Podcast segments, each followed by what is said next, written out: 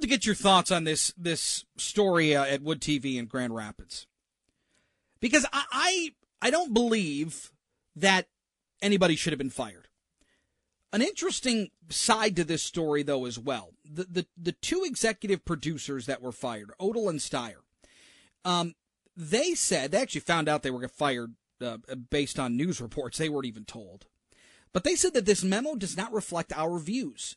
It is not and will not change how we cover members of our community. This memo was met with immediate pushback from our newsroom. The guidance is not being followed, and when you've got that type of of obstinance to to a particular edict, whether you like it or not, in any place of business. Like if your boss came up to you and said, uh, "You know, I, I need that report uh, uh, ASAP," and you're like, nah, "I'm not doing that."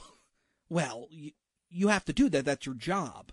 Now I'm just not going to do it. Well, that doesn't fly. So uh, from a, from their perspective, okay, I understand maybe how they get they get canned. But from from a from a higher up perspective, the news director, the assistant news director, Tang and Fox in particular, and maybe this memo wasn't worded properly. And let's operate under the assumption that it wasn't. Um, I don't I don't think it's out of the realm of possibility that you don't need to cover every single event in any situation, at any situation at all. Um, and if there are if there's something happening that's more newsworthy uh, in that same umbrella, well, then fine, you go cover it. And if there is another side of the story, you cover it. If there isn't, if you're at a pride event and it's just some people outside of a building uh, uh, celebrating uh, at whatever, then and there's nobody else there, well, then that's the story. That's it. There's no other story. I don't think you need to go around and, and find another angle. But if there is a situation where you've got a huge group of people uh, supporting Pride, and then there are other people that are there uh, in opposition. Well, that is part of the story, and if that wasn't being covered, that's an issue. Th- th- there is a systemic issue there, from a from a news perspective. And so I, I would love to get your thoughts on this. I'm not sure anybody should have been fired, but but there is a, a, a lesson there that particularly those in the media, us in the media, um, we have to look at things in a way that what's newsworthy, what isn't, what do you guys want to hear about, and then and then make making sure that we're covering it, particularly journalists, reporters, uh, that they're doing the due diligence to bring you a story in totality and not just parts of it. I think that's the, a huge one of the huge uh, follies of of national media, big name networks that don't always give you everything. Love to get your thoughts. 800 859 0957. In the meantime, uh, we about it uh, on Friday. The Michigan Court of Appeals ruled that the state health department did not have the power to order restrictions on indoor dining in other areas during the COVID 19 pa- pandemic, saying that it was an unconstitutional delegation of legislative power.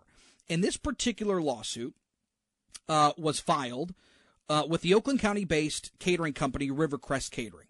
The attorney in that case, Al Addis, uh, joins us this afternoon on uh, JR Afternoon.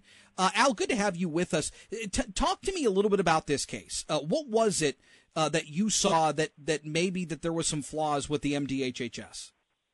Well, first of all, thanks for having me. This is an important story for my clients and all people in the uh, food industry, the service industry, the hospitality industry.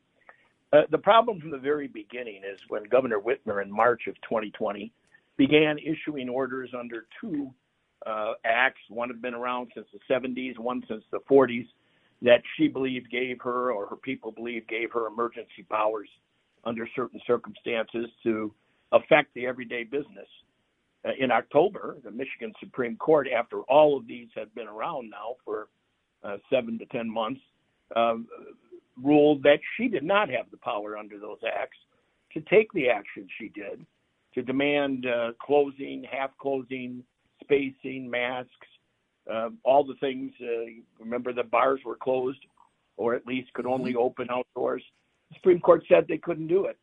Well, that was punted over to the Department of HHS and Health and Human Services within approximately two weeks, put out almost identical orders claiming authority under a piece of legislation uh, and claimed that we have the right to do this, and the restaurants were put again in the position that they found themselves, from which they've never recovered. The Michigan Court of Appeals has three judges that that sit on that that in that court.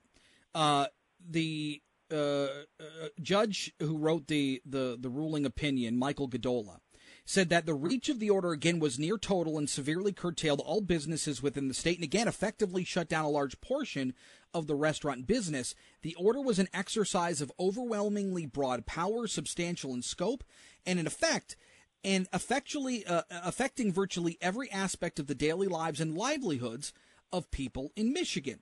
Um, but there was a dissenting opinion, um, and that uh, dissenting opinion basically said, uh, under Judge Christopher Yates, that the court battles over COVID 19 regulations should be dismissed because they are now moot, citing, citing the mootness doctrine. Why, in your opinion, are, are these arguments that are in some cases still pending in court, why are they not moot?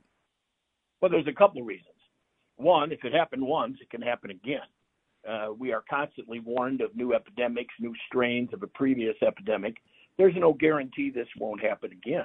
This is an important constitutional question, the shutting down of people's lifelong businesses on the finding of, quote, either an epidemic, which is poorly defined, or what's a reasonable response to it, which the law gave no guidance to. It's, it certainly isn't moot to my clients who, who were unable to reopen their catering business. They still own a business. They'd like to reopen, but they've been unable to do so. Mootness is kind of, in my opinion, and I think the court's uh, majority opinion, a weak argument. We did it. We injured you. Uh, all courts have found it unconstitutional. But now, since the emergency is over, uh, there's no question anymore that it can't possibly be that easy to take away uh, Michigan citizens' constitutional rights do the damage you did and then said, well, it passed and we stopped doing it. It's like I assaulted you last week, but I stopped now, so there is no case. And and from the perspective of, of the legality of all of this, no laws have changed, right? And so that's the worry I think that you're you're explaining is that if something were to arise again and the MDHHS uh, were to to hand down edicts again, that would affect businesses again. So that may not be where the moot point comes from. But is there any sort of financial uh, uh, uh, retaliation here? Do, do does your client or other clients do you or, or other business owners do you believe is, is there going to be any sort of monetary uh, uh, aid here? Do you feel is that possible? Well, two points on that. We have a kind of a companion lawsuit that now has been granted leave in the Supreme Court for a number, over a hundred restaurants in Macomb County, restaurants, bars uh, in Macomb County, in which we have sought money damages. Uh, money damages are calculable. People know what they've lost here. Um, you know, back, 100 years ago when I was in law school, I was taught wherever there's an obvious wrong, there should be a remedy. These people's property was taken, in our opinion, without due process. This this decision doesn't go to due process because it found the entire uh, actions as mm-hmm. unconstitutional. In the companion lawsuit in the Michigan Supreme Court, we do claim damages. The second part of that answer, I think, is this. Uh, looking back and, and having obviously the powers of retrospect, the actions taken against the food industry, the hospitality industry, the mm-hmm. catering industry, when you look back, had really no positive effect in fighting COVID. In the states where these closures were not enforced, where people remained open and able to do business, the rates, the death rates, the illness rates were no different than Michigan's.